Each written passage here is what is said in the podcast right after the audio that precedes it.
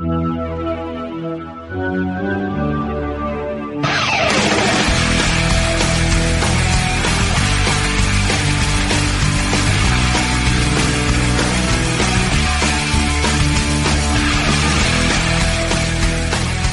week on Plot Points Podcast, we honor powerful women, we intro the first 15, and MC cries over Buffy.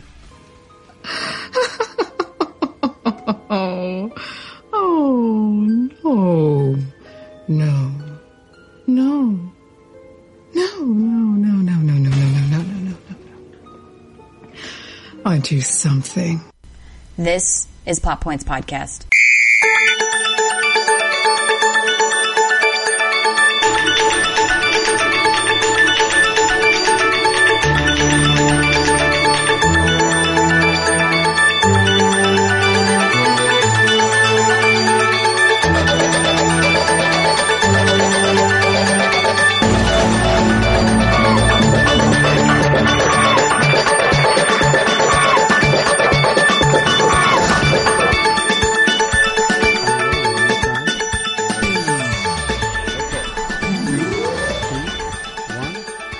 Hi, this is Mark with uh, Plot Points Podcast. I don't know why I hesitate every time I say that, but um, that's just me. That's the joy.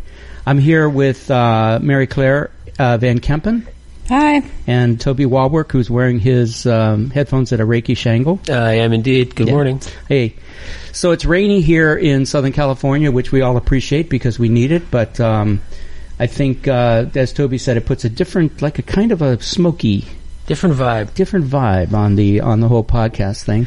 I feel like we should be wearing sweaters with elbow patches. we're a lot more. We're a lot more. Cl- it's more like an NPR show now. Right? Where's our hot chocolate with marshmallows? I have a big mug. I'm Organic marshmallow. Yeah, we do have coffee though. Compliments of uh, Mary Claire. Thank you. Um, so we are post Academy Awards. Um, Mary Claire apparently knocked them dead. Uh, she only got the four top categories wrong. It, that's incorrect. I don't find that funny.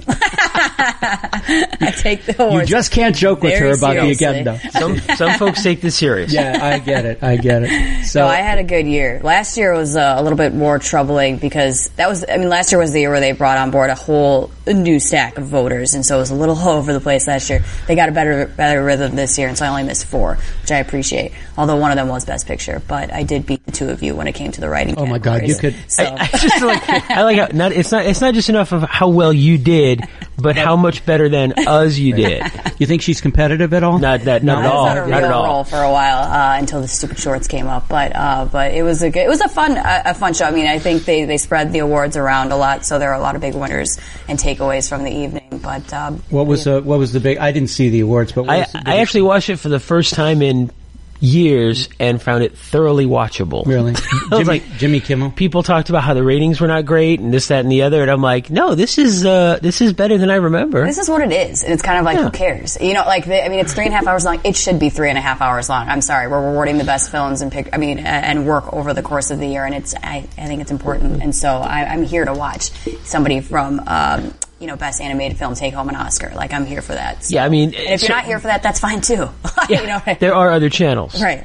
I think they should, and I think they should change it in one dramatic way: is they should let people talk as long as they want for accepting a award that they waited for. Some of them all of their lives. Yeah. Uh, I think that sucks that they put them. They they start to play them off at a certain time. But you know, you, you say that now, and that's it's all nice and, and well and good and egalitarian. But then when the guy that did the best foreign feature and has broken shut it. English and he's talking about the firmament, and you're just like, except for this guy, we got to cut this guy off. Well, let's be reasonable, all right? Who wants to hear from the foreign guy? But we went unfortunately- America first. Exactly, but we can't be reasonable. We have to be equally unfair. That's the how only way about- to be fair. Okay, then Yeah, then wait seconds. it, wait it. If the guy, if it's a first time guy, they get they get five minutes, ten, ten minutes. This may be your only Academy Award. You have 15 seconds. yeah, I just think it's horrible uh, that they. I'm sorry. Some people have good things to say. They, Yeah. they get up there, and I think they're very elegant. And like I saw Jordan Peele's um, uh, acceptance Yeah. speech, and he was very you know, quick and succinct, but I could have listened to him talk a couple more minutes without Yeah. any issue. Yeah. So But you know, I, I also think uh, incentivizing it with the Sea-Doo was a good move. And um, what was that? I didn't see that what that was Oh, about. Yeah, they're like, if, if you keep your speech, Yeah. uh, the, the person who wins this, uh, or has the shortest speech gets the Sea-Doo. No yeah, kidding. so they just made that, and then at the and then and it was kind of like a little bit of a recurring joke. Yeah, like, and then at the very end, Jimmy Kimmel like Sea-Doo seriously.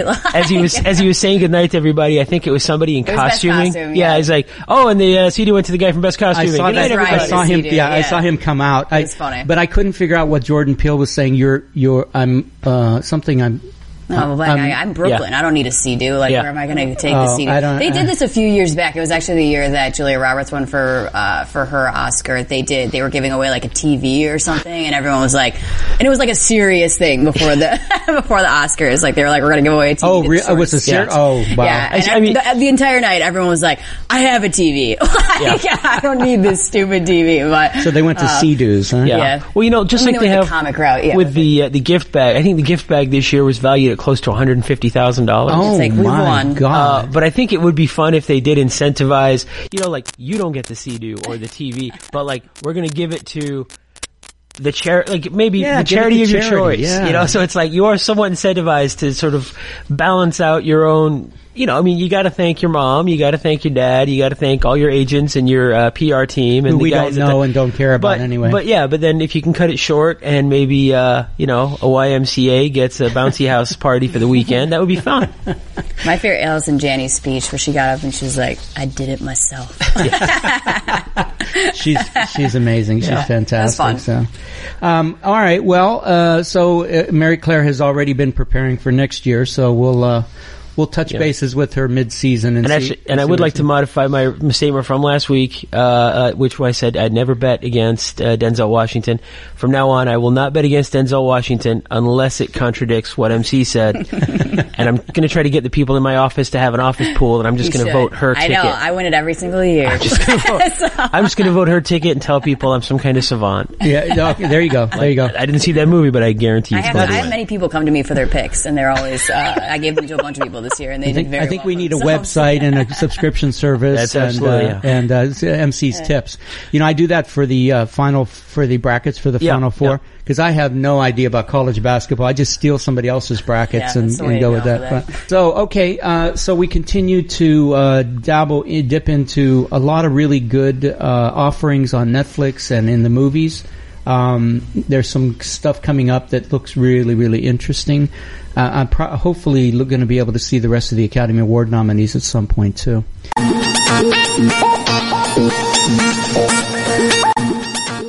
Um, anybody writing, uh, doing any writing or working on anything?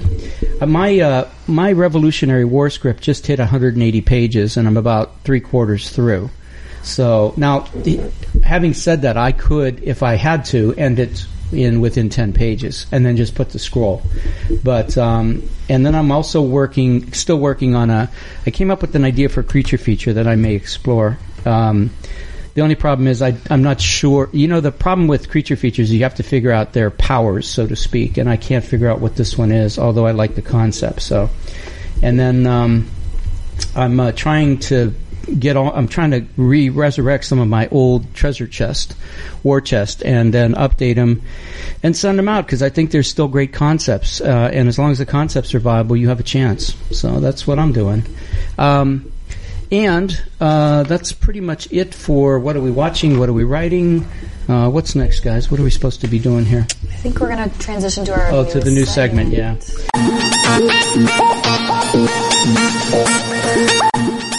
Okay, so I want to say a few things about this. Um, well, first I want to mention can you can somebody fill in about the stuff that's happening with OC screenwriters and OC Film and Television? Do you guys re- you guys know? Yeah, dates? well, we have two upcoming events uh, that are both uh, very exciting, more than normal. Uh, we have. Uh, I'm going to do. I'll do them kind of in reverse order because uh, we've got Bob Engels coming in on March 24th. That's an event that we do at the Claim Jumper. Obviously, more information at ocscreenwriters.com. Bob Engels was a writer on uh, a lot of television, uh, including.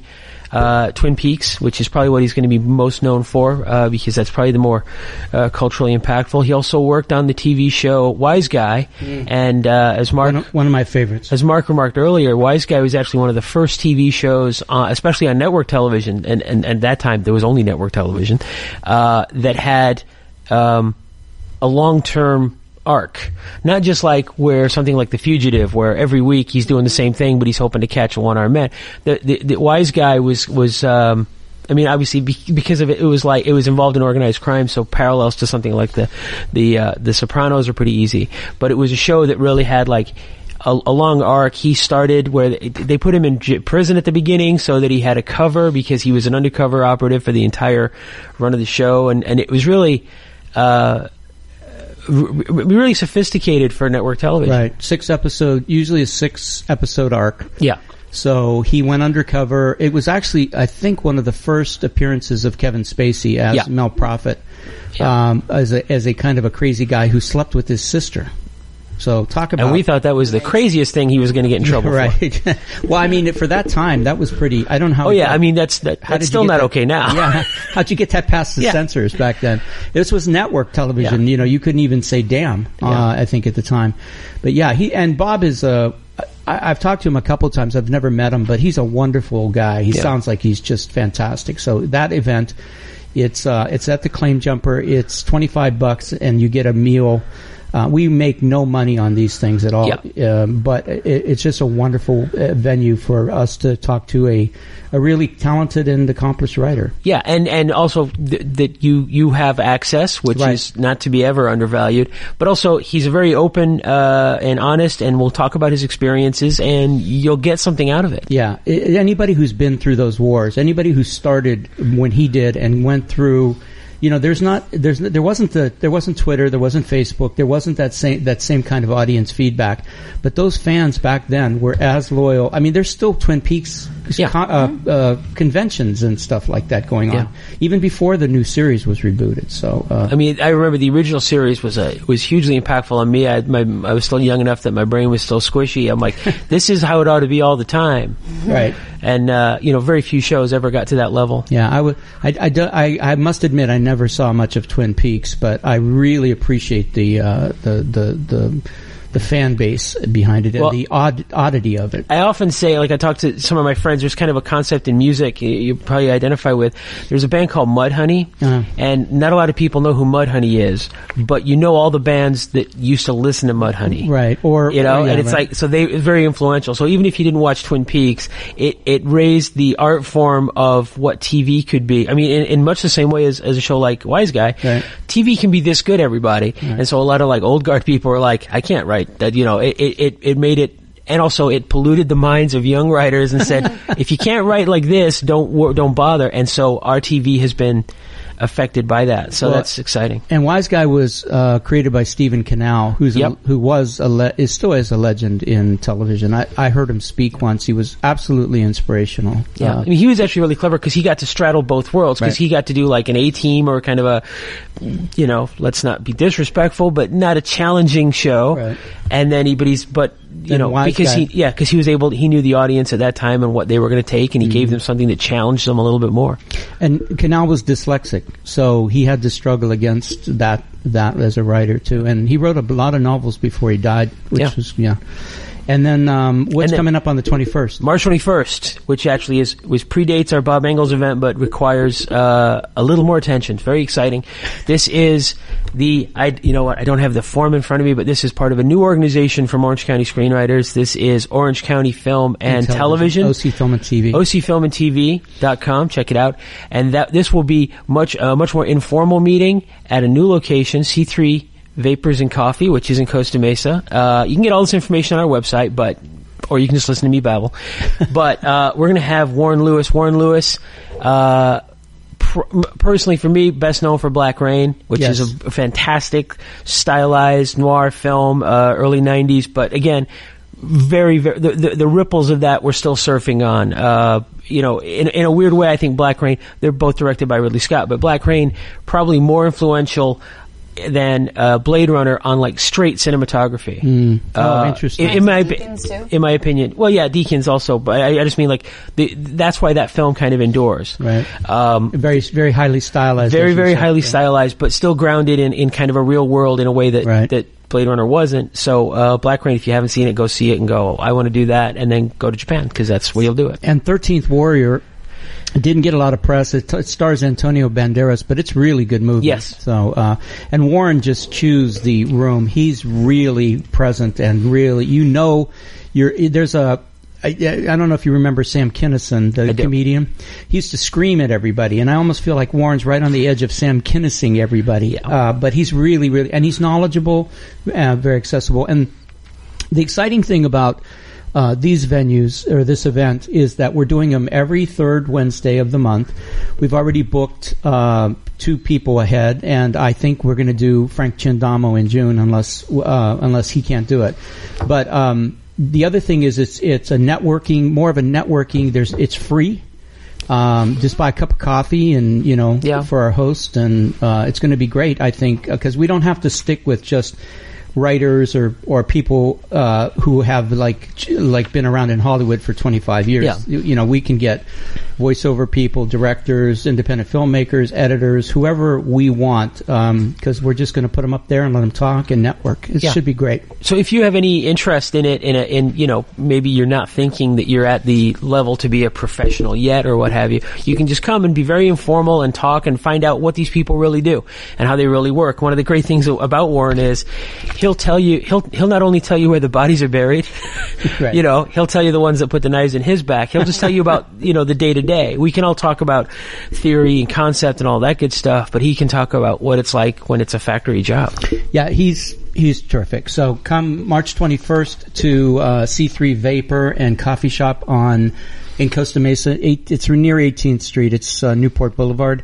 And on the 24th is the Claim Jumper, uh, and that's a luncheon with uh, Bob Engels from Yep. Twin Peaks and Andromeda and Wise Guy. Oh, I forgot about Andromeda. Yeah. right.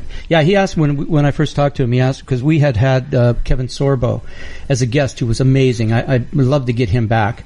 Uh, and so he asked me, "Well, how was Sorbo?" And I said, "Man, he was fantastic, just fantastic," because he had worked with him on Andromeda. Yeah. So, all right. So, um, thank you.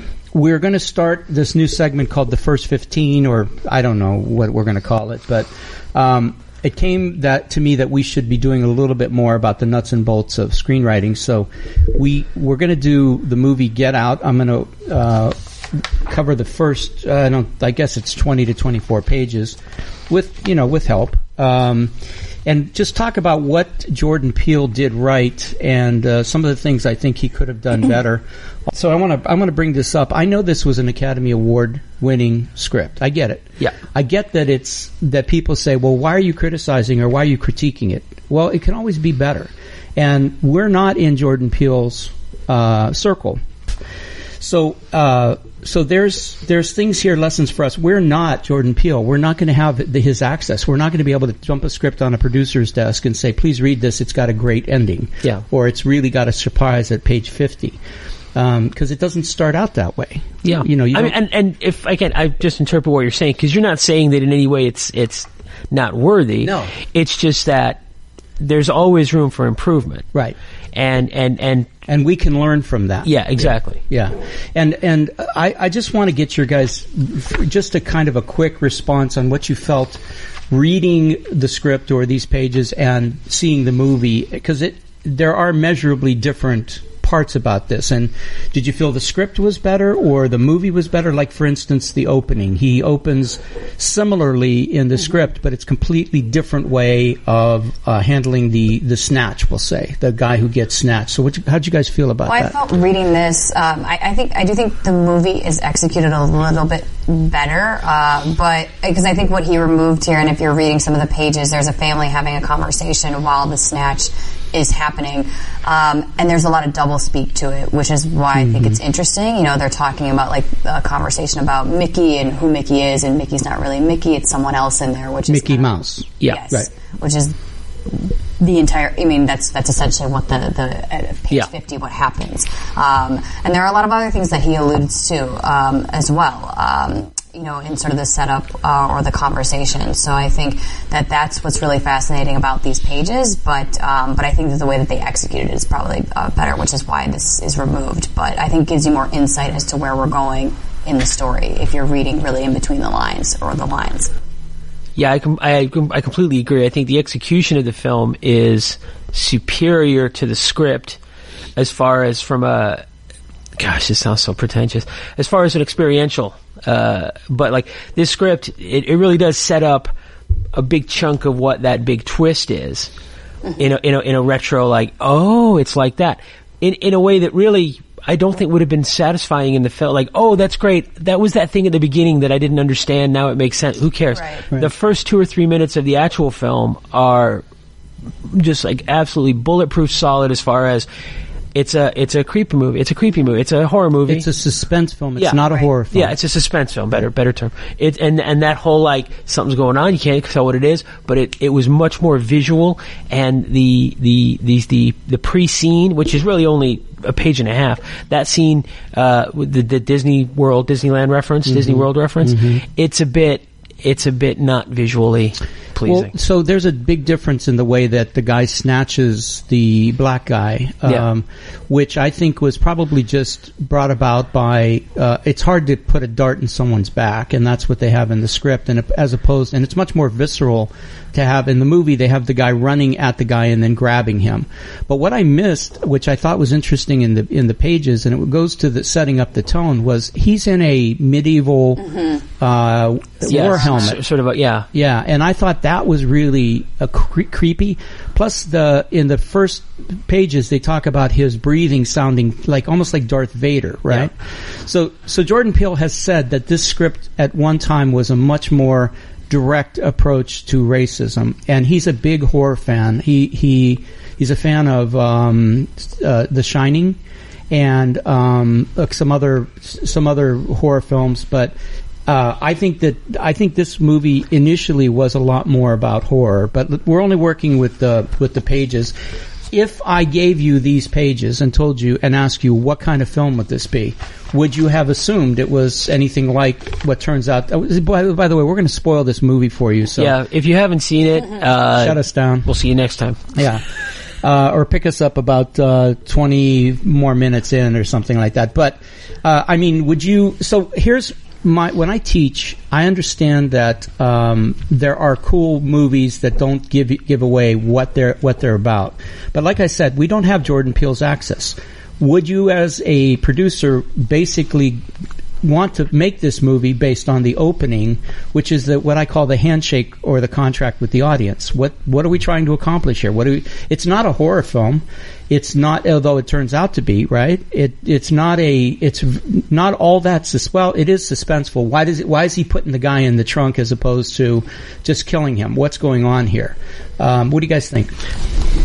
Well, that's. I mean, I think that he. I mean, the entire idea behind this is that he's subverting the gen- the genre as well. That that we're not really sure what this is, but we're creeped out, we're scared, we're we're trying to follow the story and understand the conversations that are being had. And that was the entire point of his script was to provoke that type of conversation around, you know, the new way we're looking at horror or suspense, but also race relations and things like that. So that's what I think. I mean, yeah, I mean, reading the, the, the first 20 pages is you're trying to sort of figure out what's going on. Is this horror? But I do think it follows a pretty standard setup in terms of, you know, horror and suspense as well. Like that there's an initial kind of opening gambit, a snatch, so you have some idea that, okay, maybe there's something similar is going to happen as we continue to read. And then the setup, you know, them going into, um, you know, to, to her family, to her house, and then they hit the deer. So there's still a lot of like creepy things that are going on. It's unsettling when you're reading it, but maybe you're not sure where it's going. Well, I think to what Mark was saying, the first six pages it really just addresses uh, the abduction of Andre and the the family uh, having the conversation about the trip to Disney World. That first six pages, which is literally condensed into the first two minutes of the film, and doesn't have that. It doesn't have the back and forth. Yeah, in that that back and forth, I think, is is uh, it's kind of a film school conceit. It's where someone's trying to be clever and present a little more symbolism, Right. And and like Mark said, it was more overtly uh, about racism, and it, it I found it heavy handed. The whole thing about like, as, like you know, retroactively the, the joke about, but but the the. Uh, uh, what, what would we call that? Like the the the ignorance of like what could be happening just outside, Outside your, your window. window, right. It's like sure we get it, but um, you know it, it def that that part. The first six pages could be a short film all by itself, but it would be a film school film Mm-hmm. where it was just like somebody telling you that life is hard, and you say, "Look, pal, you're you're, you're it's white suburban kid. You don't know, and don't tell me life is hard." That kind of thing. So that part didn't work that well. It, it- there's nothing wrong with it. I just didn't think it worked that well, and the actual execution in the film is far superior. Yeah, I mean, it has a heavier impact. I Yeah. think, because it's much more visual, and you don't understand. As far as your contract with the audience, it's like this is this is what we're going to be about. Right. You're not necessarily going to know what's going on the whole time. Yeah, the first pages of every script should, in some way or somehow, uh, give us the sense of what the theme's going to be, what the tone of the story is going to be, uh, what or what genre are we watching. There's no there's no uh, confusion that this is not going to be a romantic comedy when that guy is brutally grabbed and thrown in the trunk. So that's what he does in the first uh, four and a half five pages. That also gives you uh, what I call coin to spend with the audience. Um, it gives you the the ability to write some scenes that aren't quite as horrific because the next set of scenes is their relationship and where they're going. Although um, that that also is a little suspenseful because the discussion is about have you told your parents I'm black, and it's and she and I honestly I think it begs credulity that she would be dating a black man. The, and not tell her parents, but uh, and I Well, that's the thing. I mean, in this today's society, why should I have to tell I you? agree, It doesn't but matter. but I just don't believe it. I Well, I, I I think that especially since spoiler alert, that's not true. Right. Uh, I I think he's saying something about that perfect world where you would have that person's. Why would that be how it is? Right. And you're like, no, you know what? As far as we think we may have come, we haven't come all the way there Which is yet. why So- he asked the question. Yeah, but Yeah. The, here's the problem with that. That goes to why he wrote this script, which was post Obama, racism is done. He said that he knew after Obama was elected and everybody was saying, we're done with racism. I mean, I heard Whoopi, Whoopi Goldberg talk about this on The View. It's really bullshit, right? There's still a ton, we, we elected a rate, oh, well, maybe we shouldn't go that, in that direction. But the point is, in, in order to get the theme out, which is, post-Obama racism is or is dead. He he put in a point that I didn't believe. It took me out of the movie, and so you always you always got to really be careful about that. Even though you're trying to make a point, um, I think you go on those pages. I think it tears you out of the. For me, it tore me out of the Yeah. the moment. But I think again, that's why he says it. That's why you know, like because the guy is incredulous as to why she wouldn't have told her parents. But there are those people in the world who are like, I don't see color. You know, like who I, I believe it. I mean, there are definitely those females that I work alongside. I mean, for sure. But um, but I think that's I think that's why it's a point of discussion. Yeah, and also if it is and, and like I say if it does if it does uh, if it is beyond uh, credibility is that perhaps a tip that uh, Rose. Rose is not somebody that we should trust like Yeah. like I know she's nice and all but I don't quite trust her in a way Well- that we because we don't see her we don't see her kick the dog Right. but we see we see maybe that is we in don't see her kick the dog until very late. She when she defends him uh, at the deer accident. Yeah. I mean, we, I mean that's deliberately done to make her to make him mislead. trust. Yeah, to be Yeah. to mislead. Yeah. And that's what Jordan Peele does. Some amazing things in this script. He's very the pacing is excellent. The dialogue is incredible. Yeah. Um, the theme and the foreshadowing. He does excellent so much foreshadowing. Just incredible. Even in these first ten pages, there's so much Yeah. here, especially Yeah. when you get to the family, and even when they're talking. You know, she he's in her her room and her fan, He's like, "Are you were an actress? I didn't know that." You know, like right. are And she says. "What'd she say?" Yeah. There's a lot you don't, don't know, about me. Yeah, Yeah. I Uh, mean, which, which I mean that's, that's why it was fun reading. I read this script after I saw the film, and there's so much in there where it's like this would have glued me in a little bit into that. But you know what I mean? That's a, he does such a good job of that overall. Yeah, and he does great. He does a great job with theme, but I think there's a little bit. I, like I said, there's an overabundance for me. At, at I, it looked like he looked for every moment to be sly and and and Barry, and I think that is what bothers me most about the film. Is it's too much. I think I think, and when there is too much, it kind of like your spider senses kick in, and you know that nothing is as uh, obvious as it seems, and and and you know that's sometimes fun for a thriller, but also you know not to trust. You know, it, it's uh, it's it's it. The whole film itself becomes the unreliable narrator, Right, right. and uh, and and that Well, you that, wonder. that definitely did happen, but of course, this film, especially now, we, we it's it's in the culture. We know a little bit what it's about. If you could show it to someone that knows nothing about it, and say like, as you're reading it, what do you think is about to happen? I think there are going to be some pleasing twists. I had no idea it was going to take the turn it did. Oh yeah, that's that was a little unexpected. Like you Well- knew you knew the first half kind of part, but then when it got to the second part, where for me that worked a little bit less. Yeah, but I but agree. it was but it was I a agree. pleasing like, oh yeah, you really didn't do what I expected, so that was nice. Well, he's got, and we're not talking about these pages, but he's got like symbolism of when the guy's in the chair and he's nervously picking at the uh, the Yeah. rest. He he gets cotton, which you know, picking cotton kind of thing. And there's a lot of that in here. And um, but let's, I you know, I, I'm digressing a bit. Um, anyway, the foreshadowing is great. By, by the way, kids, if you're writing a script, let me give you a pro tip. Uh, even though Jordan Peele is a pro, he has a scene that says interior sports car continuous. First of all, you don't have to put continuous there, but go ahead and do it if you want, unless you're in my class and then you're not allowed. But he says, writer's point of vo- point of view watching Andre, writer's POV watching Andre. If you're inside the car and the right, the driver is watching Andre. It is his point of view. Any director, right, Toby, w- of worth his salt would would know that the, that's a point of view shot. Yeah, I mean, it's it's kind of a wacky thing. It's it's it's more an argument about um, language terminology, but it's like I think it takes you. Uh, my point about it would be when you start to direct, when you Yes. start to do that directing thing, you take. I think you take people out of the just script. just tell me what I That's- that's see. Don't That's it. tell me how I'm seeing it. And I mean, do you think that's a symptom of him being the director? that was the only reason was he- it didn't really bother That's me. what I couldn't find. Was he always slated to be the director on this, or was he trying to sell it to a as a script and somebody else direct? Not sure because also this particular draft, which as we said, well, Right. we this- should talk a little bit about yes, how we find yes, this yes. draft. Yeah.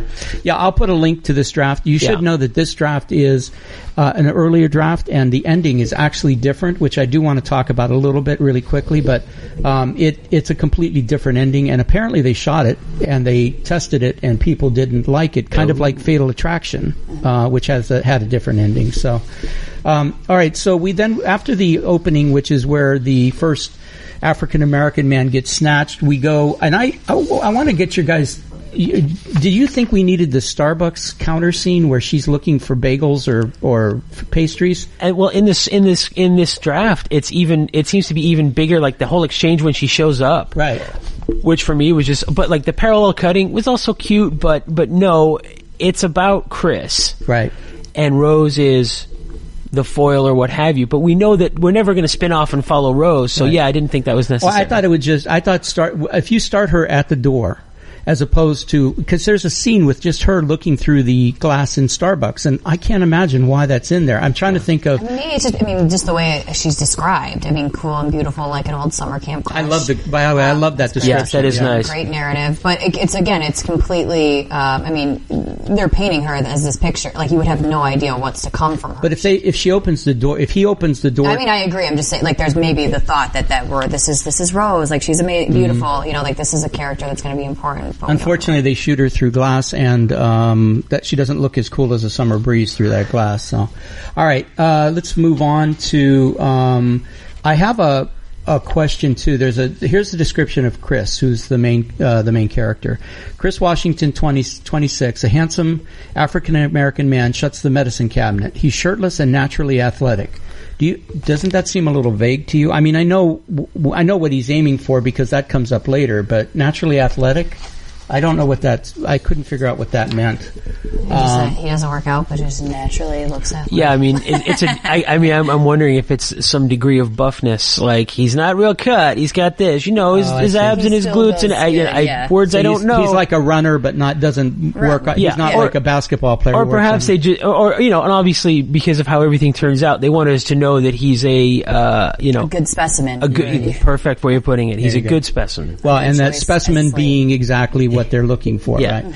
Uh, another uh, small moment in the they when they're mentioning Chris, he said they say he is a very talented photographer, which of course nobody can see except what do they do in the movie? show they show, pictures. yeah, They show, they show, right. and actually, the, in, especially in the execution, that's very odd because there's the there's the shot like the the out of the window car driving thing, and then Mm-hmm. they cut directly to a series of his photographs, which is not as in the script. And in in actually watching it, I'm like, I only because I'd read that he's a photographer and I'm going to assume these are his photographs. But up until that point, I'm like, those I were felt the same way, An actually. Odd was like, juxtaposition. it's oh, just like take those yeah, shots, right. because yeah. but because especially the car driving piece is incomplete. Yeah. It, like it has no beginning, has no end. It's just a, a, a- a fragment. And then we cut to the photographs, and because I'd already read it and I knew these are his, these show his his his good eye and that mm-hmm. kind of thing. But but yeah, they execution and script both kind of odd there. Yeah, I think I would have put him. I honestly probably would have put him on the street taking photos and have her show up wherever he's at shooting and have that discussion because I think the discussion is cute, but I I don't necessarily love the apartment except it does show you know whenever you want to uh, detail what a character's like you can showing them at home is a great way to do that because the he describes the loft in Well, I here also think it speaks a little bit to his ego. I mean, that he has his own photographs on the wall. Um, and Mm, that's that a good sort of point. The art Yeah. that he goes through, and That's a there good even point. even in the narrative that touches on that a little bit, where um, you know he he look he scrutinizes his reflection with a touch of vanity. You know, uh, Yeah, I like that time. It also says he spreads shaving cream onto his face and shaves. He postures a little, then nicks himself, and that doesn't come across in the movie. at Yeah, in the movie it's really tiny that he Yeah. does do like a little thing. Well, he but- doesn't posture at all, and I don't know that they would think anybody would think would would tie the nicking to the posturing and the smiling and all that. Well, in, in the in the actual execution of the film, did you get the impression that he was anything less than ideal? no, Like they don't really accent flaws of of ego or character. Right. In the script, there are references to things like how he mm-hmm. examines himself. I don't know if those were necessary. I- I- you as far in the as script? yeah, in the Yeah. script, there, it's like nice texture to go. Look, he's not the greatest guy in the world or anything, Right. but he doesn't do anything overtly bad. He's just a little bit vain. well, and then he has he has his cool urban friend who works for TSA, you know, who gives him the cred. Yeah, Rod is uh, Rod is great. He's the he's the comic relief and the urban cred. Rod is actually like a beautiful, uh, the comic relief that a lot of really nice straight on horror movies do. Right. Like it's the, it's the, yes, yeah. yes, yes, yes, yes. And that's another thing. You know, here's the thing about genre films is um, I used to have a teacher who said people came, come to genre films to see the tropes that genre uh, engenders, but they're also there to see something a little bit different. Yeah. And I think Peele did that really, Ellen really well. Yeah. Um, let's skip ahead to uh, okay. So there's there's uh, there's a line on page eight uh, where Rose says, "Baby, it's fine. My dad would legit vote for Obama a third time if he could. Yes, he will want to talk to you about it." So there's there's the whole reason that Jordan Peele wrote this script was post-Obama racism, and he puts it in here and says it very clearly that um, everybody thinks racism is dead because and and his father her father represents that kind of uh, white liberal. I, I shouldn't say that because there's conservatives who are are absolutely in love. Yeah, but uh, within the film, they're not trying to be that sophisticated. Right. They are trying to present him as a as a white liberal. Well, and it's funny because in the script they describe the father as being barrel-chested and bald or Yeah. something, and then they get uh, Bradley, Whitford. Bradley Whitford, who is the the the epitome of liberal Yeah. Hollywood because Yeah. of the West Wing, right? Yeah. I mean, they're getting what's his name, jo- uh, Josh from uh, West Wing, to be to play the father. So again, a great misdirection because you're you're you're predisposed to Yeah. liking Right. that guy. And if you recognize him, you you you uh, associate a lot of that baggage that's what with I him. mean. That's so what it's I mean. yeah, Yeah. so it's like shortcut character development. Um, and also, I, I, I think it's a, a, a really bad uh, idea that there's on, that liberals can't be ra- liberals can't be racists because there are plenty of liberals who are racist. Yeah, but again, don't forget that within the conceit of the film, it's all a cover.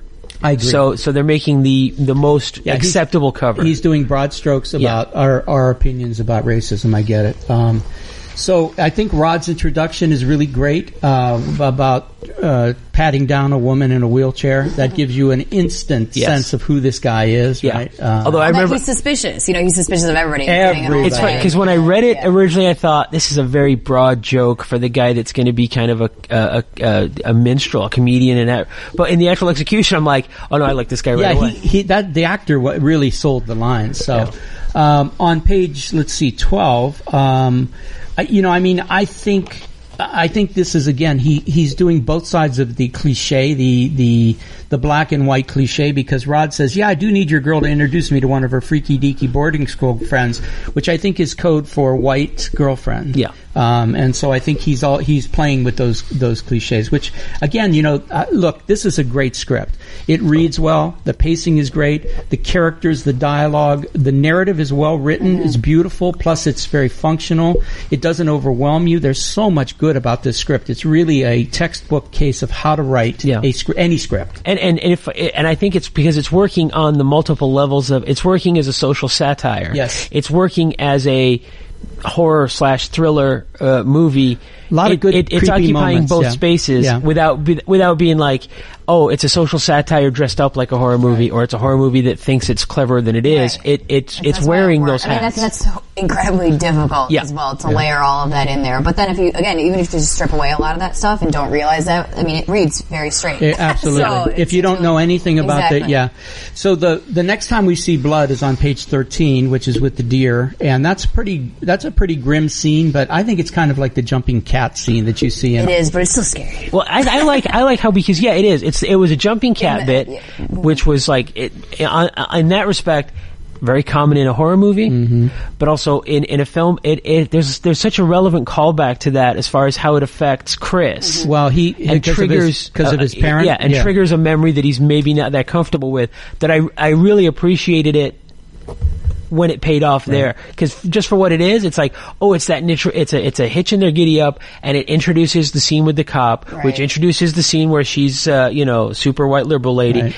and in that respect it, it was almost um Well, so again, it plays on- convenient you know like when things is, happen in a plot so that other things can happen well. but they're not real but then later on it came through I thought that was very and clever Plus, those cops uh, are a big part of the original ending, so they needed to be introduced Yeah. in the way in the racist kind of way that they were at the deer scene. So he didn't do. I mean, at least there was more than just a jumping cat, like you Yeah. said, the super white Yeah, liberal, yeah, exactly. the cops. It's- there was it's a there was a purpose to it. Yeah. yeah. So, um, and then when we get to let's skip ahead because we're running long on this, which I f- figured we would.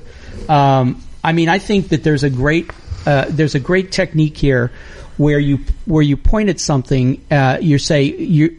So we're waiting to meet the parents, right? We're waiting for that moment.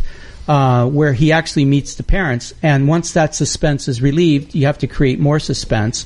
So, but everything in that house, everything in that scene is foreshadowed when he meets the parents. There's my father w- almost beat Jesse Owens at the at the Olympics in Germany, uh, and that comes in very important. And of course, uh, there's the the postulation that the father wanted to destroy black men because he was oh, he came in second at the Olympics to a black man. There's the scene where he's walking through the house and he's showing him. He goes, "Oh, we don't go down in that basement. I have black mold." Yeah. Well, that's where they put the victims, That's- yeah. right? And uh, it is uh, that's where the magic happens and they're molding. Yeah. Uh, so Yeah. there's that kind of stuff. Um, and was it who was the was the mother Christina Pickles? I can't remember. oh no no no it's it's uh it's Catherine uh, Keener Oh, Keener, right? And she was in Being John Malkovich. Yeah. Christina Yeah. Pickles. You would know her. You would know. She's also the director. She was in Hill Street Blues. She was one of the cops in Hill Street Blues. no no no she was in St Elsewhere And and I, I don't also- think she was in okay. Hill Street Well, well, uh, callers or uh, Yeah. yeah, call in. You and- decide. Let you us decide. know. Ellen Anderson, let us know. So yeah, um, but also there's I think when you just in in the small uh, details on page uh, 16 he introduces the Armitage estate. The woods give way to a huge front lawn. A large mansion sits in the middle. Thick forest surrounds the estate except for one side, which is the edge of a lake. The property feels expensive and isolated. Very key um, to what they're trying to set up. I mean, this couldn't exactly take place in a suburban neighborhood, so they put it No. in a very isolated uh, area. Um, then, then, then they start the creepy stuff with uh, Christie's Walter, an African American, 35, facing away. Walter wears a gardening hat and trims hedges. He works slowly and methodically. So all the him and the woman in the kitchen, Yeah. who turns out to be a very important character, they both do, are very. They you so we're wondering, are they aliens? Are they Yeah. zombies? You know, oh yeah I mean they're immediately presented as a little off odd. Yeah, Yeah, uh, yeah. Walter especially because he he just and I, I don't. I'm not sure I understand that behavior. Uh, I think it was again inserted to give a sense of creepiness, but I'm not sure I'm following what the mythology of that is. Why are they acting slow and creepy? Why is it Well, because? they're well, I don't know if it's just like I don't know if the physicality of it, but also like I mean, from Chris's take is that they're not acting like black people, like in terms of their interactions. Right, Yeah. but they're not also acting like regular Oh, people. that was actually people. that was actually one of the things I, I noticed. Um, gosh, I can't remember if it's with Walter, but uh, where uh, again, I'm going to be a white guy here. It was where uh, Chris nods at I can't remember if it was Walter or if it's Andre The- later. the Andre but later. does like the nod Right. and doesn't get the nod back. No, or even when they, he tries to do the fist. Yeah, bump and then he does the fist because that was it was like just not picking up on those social cues. Um, you know, I, th- I thought it was a really nice touch without having to have a whole like, "Hey, baby, did you notice that that guy didn't shake my hand?" No, I didn't notice anything. I didn't think that was. It's just like you just do it. It's a visual, and and So- that's really solid. I, I, agree with you. My question is, and this always bothers me. We're we're pretty much done with this for now. We're running we're running really long, but thank, that was great, by the way. But my question always is with these movies is, hasn't any of these characters ever seen a horror movie before?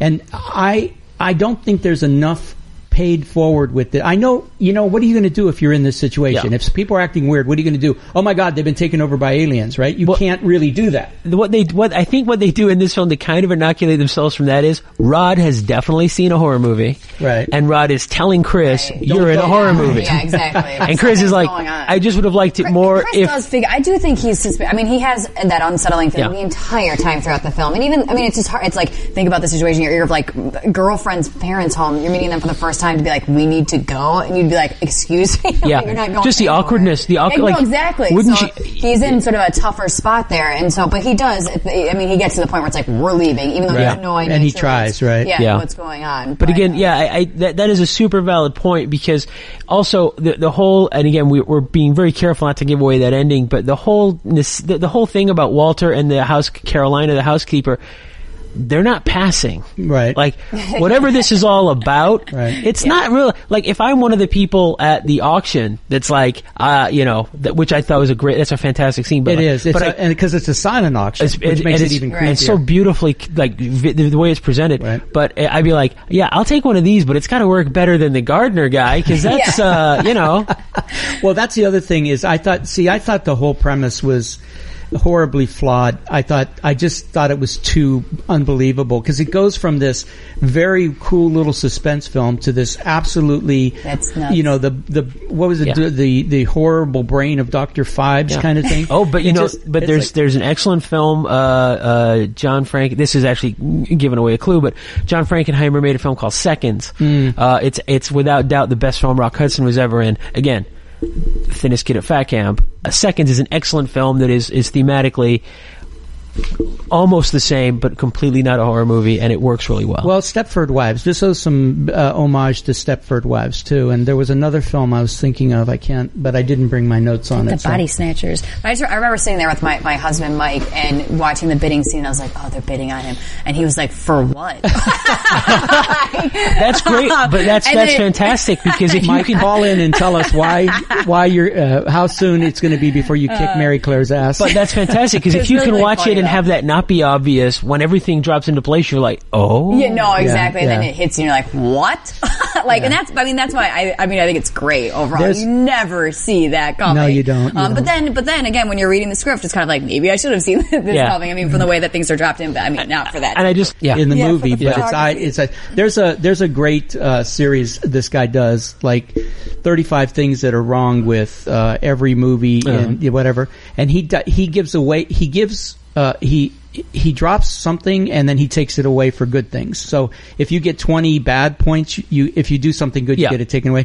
Anyway, I'll try to put it in the show notes, but you should check that out. I think it was I think it has some definite validity to this. Or Get Out. Yeah. So, all right, uh, that was great, guys. Uh, next week or next, I'm sorry, next podcast, we're going to be doing the, the script Spotlight, which was the Academy Award winner last year. Um, and one of one of I, you know, I've seen that movie twice, and I liked it so much better the second time, and I'm not sure why.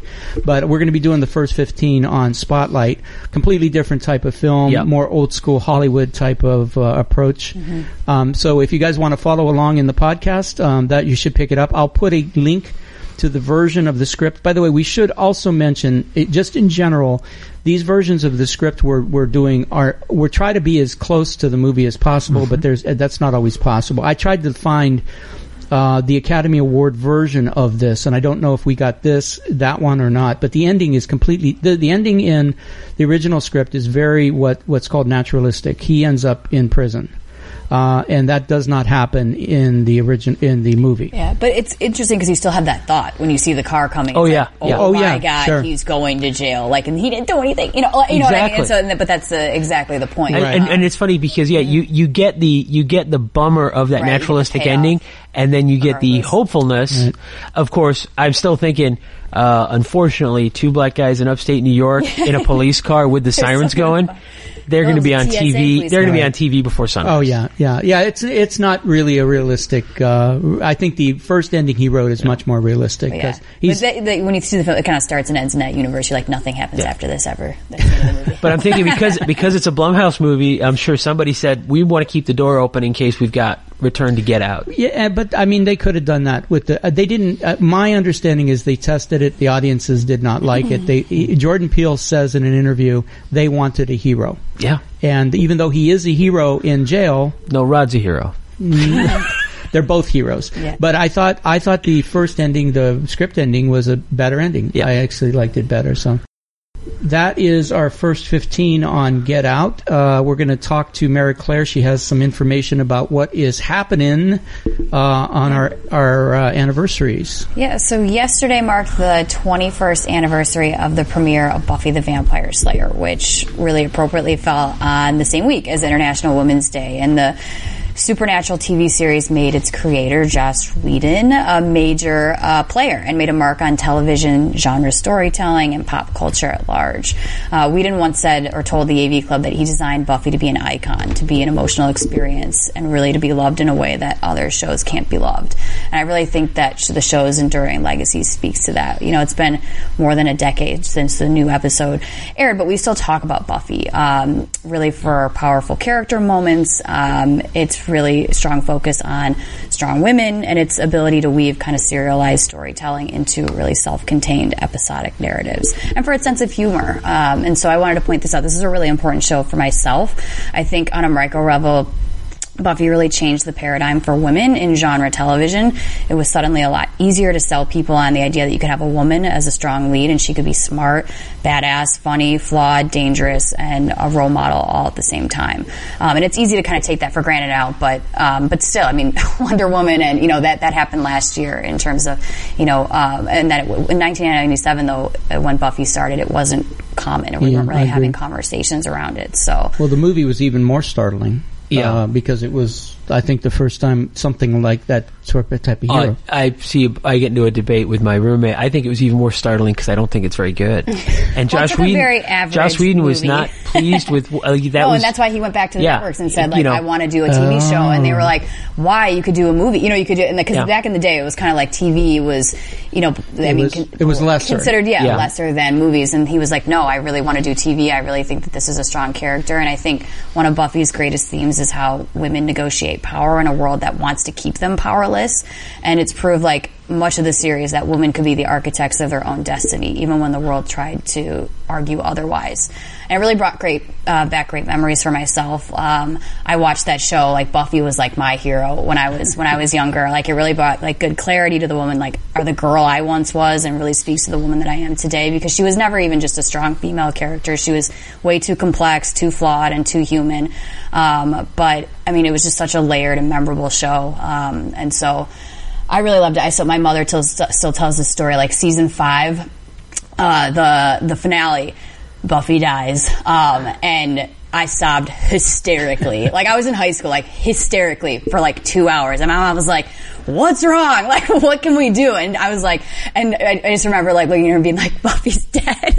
like, she's like, "You know, she's like coming back for next season." And I was like, but it was just such an emotional episode, and she still talks about that uh, as like an embarrassing moment in my childhood that I could not get over the death of Buffy. Thank God you revealed it, so we don't have to talk to mom now.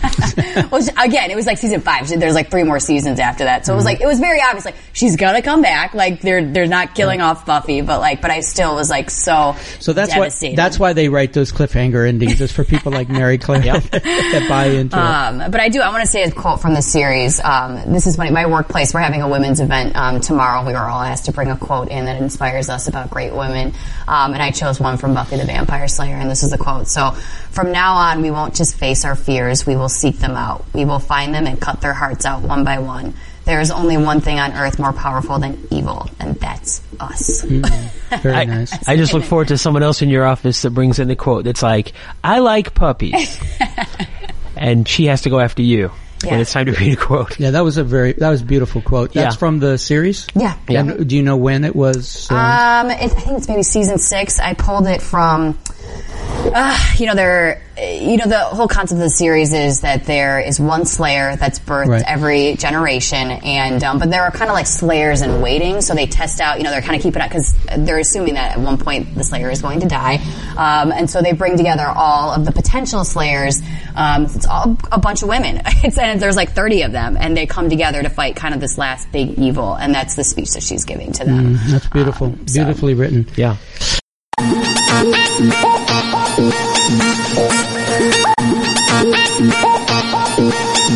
you.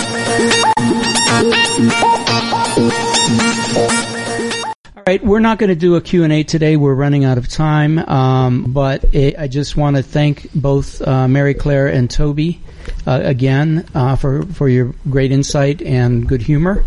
Uh, we are Plot Points Podcast. We have our, we're affiliated, but not exactly a project of OC Screenwriters. Uh, and OC Screenwriters has, has events coming up. excuse me, March 21st is um, Warren Lewis at uh, the, the, a coffee shop in Costa Mesa. You can find information on that at octvandfilm.com or you can go to ocscreenwriters.com. Uh, there's plenty of information there. Bless you. Um, oh, he's yawning. No, no, I was I I stifled. I it. No, I, I apologize. I stifled You're, it. you're just such a pro. um, and then on uh, March 24th, we have the amazing Bob Engels, who was one of the original writers of Twin Peaks. He also did Wiseguy and Andromeda, and he's a teacher now, professor uh, at Cal State Fullerton. So he he's really good at addressing a group, and that'll be at the Claim Jumper in Fountain Valley. So that's Wednesday the 21st uh, Saturday the 24th, and then every third Wednesday going forward, we should have a speaker and a networking event at um, C, at C3 Vape and uh, Coffee Shop. So go to, I'll put it in the show notes, but go to ocfilmandtv.com, ocscreenwriters.com, and then um, my classes are coming up again for renewal at the end of March and the beginning of April. So I'll talk more about those on the next podcast. But if you need a script writing class, you can certainly do worse than mine. Um, I have uh, I have uh, uh, some insight into this business a little bit, um, but I again like to thank my co-hosts uh, for uh, providing some really great insight. I, if you liked the first 15 segment, please let us know somehow, some way, smoke signal, Yeah. or how could they get in touch with Call us? us at 919 scripts um, and leave us a call or a question or a call or a comment, but let us know what you think. Yeah. Or, or even a suggestion for a script you'd like to Yeah, break yeah. down the beginning Yeah, of. that's a good idea. Yeah. Yeah. yeah, We're gonna we're gonna try to stick with. Um, I mean, I don't know. We haven't really discussed this because it's a new segment. But let us know how you liked it. By the way, if you think it was uh, valuable. But I, I like sticking with kind of Academy Award winning scripts because usually they're pretty good. Yeah. Yeah. You- usually the they're pretty. original. Usually they're pretty good. Yeah, they're pretty. They're not bad. Actually, if I can just jump in, Yeah, just of at the very end, I apologize, but we always talk about this day in history, and we talked this week about Buffy the Vampire Slayer.